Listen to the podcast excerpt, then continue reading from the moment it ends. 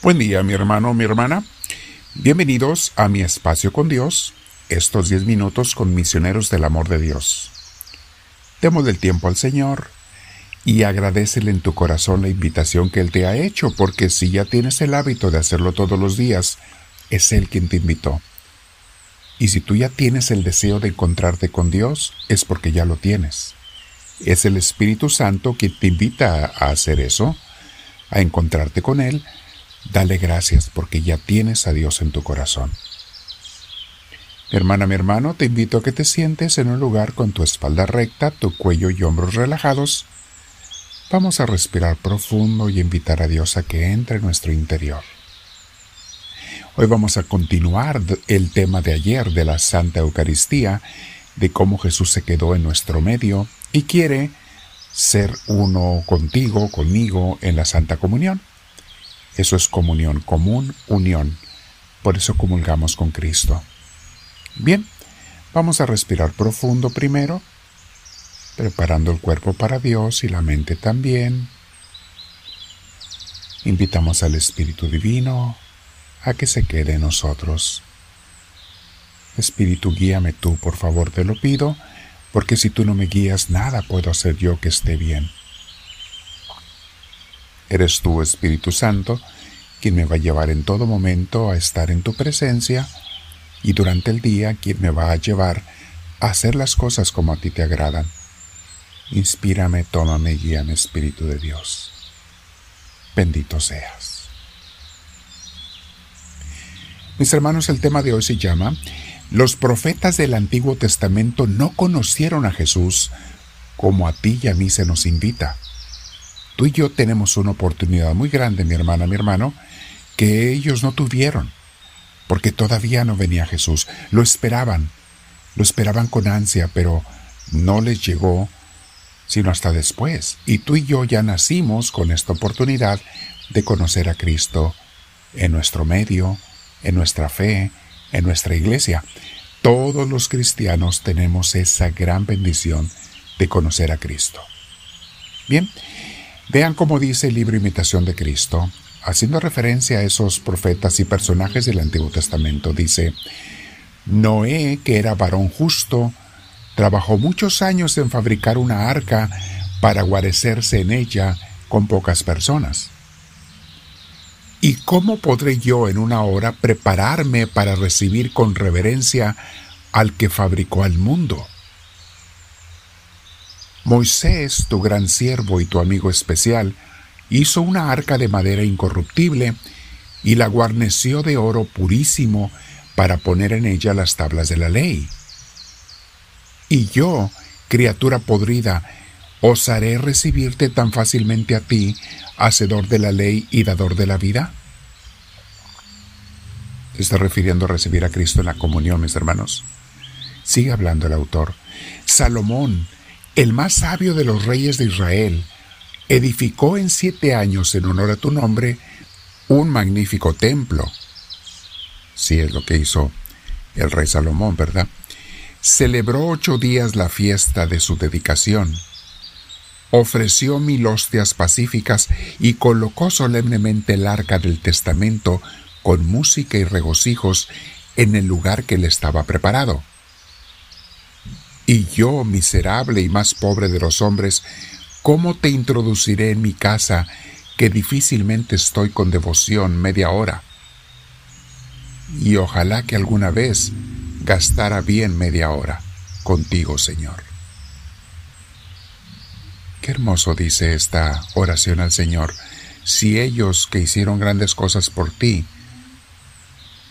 y conveniste a sus presencias, ellos que eran mucho más que yo, ¿quién soy yo para recibirte a ti, Cristo? ¿Cómo voy a estar listo y preparado para recibirte en la Santa Comunión?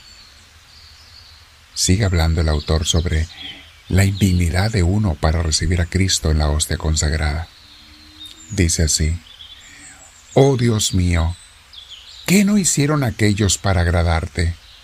Mas ay de mí, cuán poco es lo que yo hago. Qué corto tiempo gasto en prepararme para la comunión. Rara vez estoy del todo recogido y rarísima me veo libre de toda distracción. Es cierto, mis hermanos, cómo nos distraemos, ¿verdad? Cuando oramos y cuando queremos encontrarnos con Dios.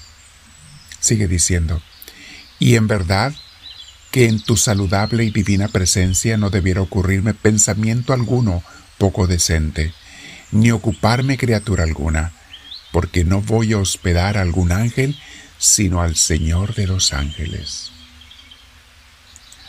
Vemos cómo el autor está tratando de hacernos entender la grandísima oportunidad, bendición, como le querramos llamar, de recibir a Cristo en la comunión.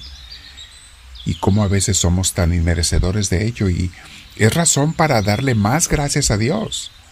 Todo eso es motivo para estar más, no sé, encantados con el Señor que nos hace regalo con Jesús. Por donde la quieras ver, mi hermana, mi hermano, el que Cristo quiera venir a ti y a mí, es un honor totalmente inmerecido. El Dios, el Rey de Reyes. ¿Quiénes somos nosotros para recibir a Jesús? Bueno, estamos aquí de alguna manera imitando a Santa Teresa de Ávila, que se comparaba en su indignidad con la grandeza de Dios o con los regalos de Dios para precisamente apreciarlos más. Es bueno que nos demos cuenta de cuán pequeños somos, o sea, que nos hagamos humildes para reconocer la grandeza de lo que Dios nos da y no nos acostumbremos a ello. Muchos hermanos cristianos se acostumbran a tener a Dios que ya no lo aprecian. A veces ya no valoran su fe, ya no valoran su oración. Hay gente que ha perdido el entusiasmo en la oración porque se ha acostumbrado tanto a ella que ya no le da valor. Mi hermana, mi hermano, comunicarte con Dios es la cosa más hermosa que te puede pasar. Recibirlo a Él en la oración y más en la comunión es la cosa más bella que te puede pasar. Veamos qué más nos dice en este capítulo. El autor dice, además, hay grandísima diferencia entre el arca del testamento con cuanto contenía y tu purísimo cuerpo con sus inefables virtudes. Entre aquellos sacrificios de la ley antigua que figuraban los venideros y el sacrificio de tu cuerpo, que es el cumplimiento de todos los sacrificios antiguos. ¿Por qué, pues, Señor, no me inflamo más en tu venerable presencia?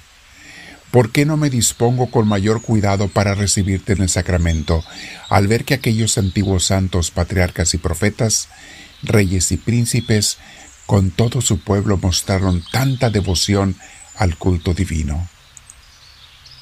Esta es una buena reflexión.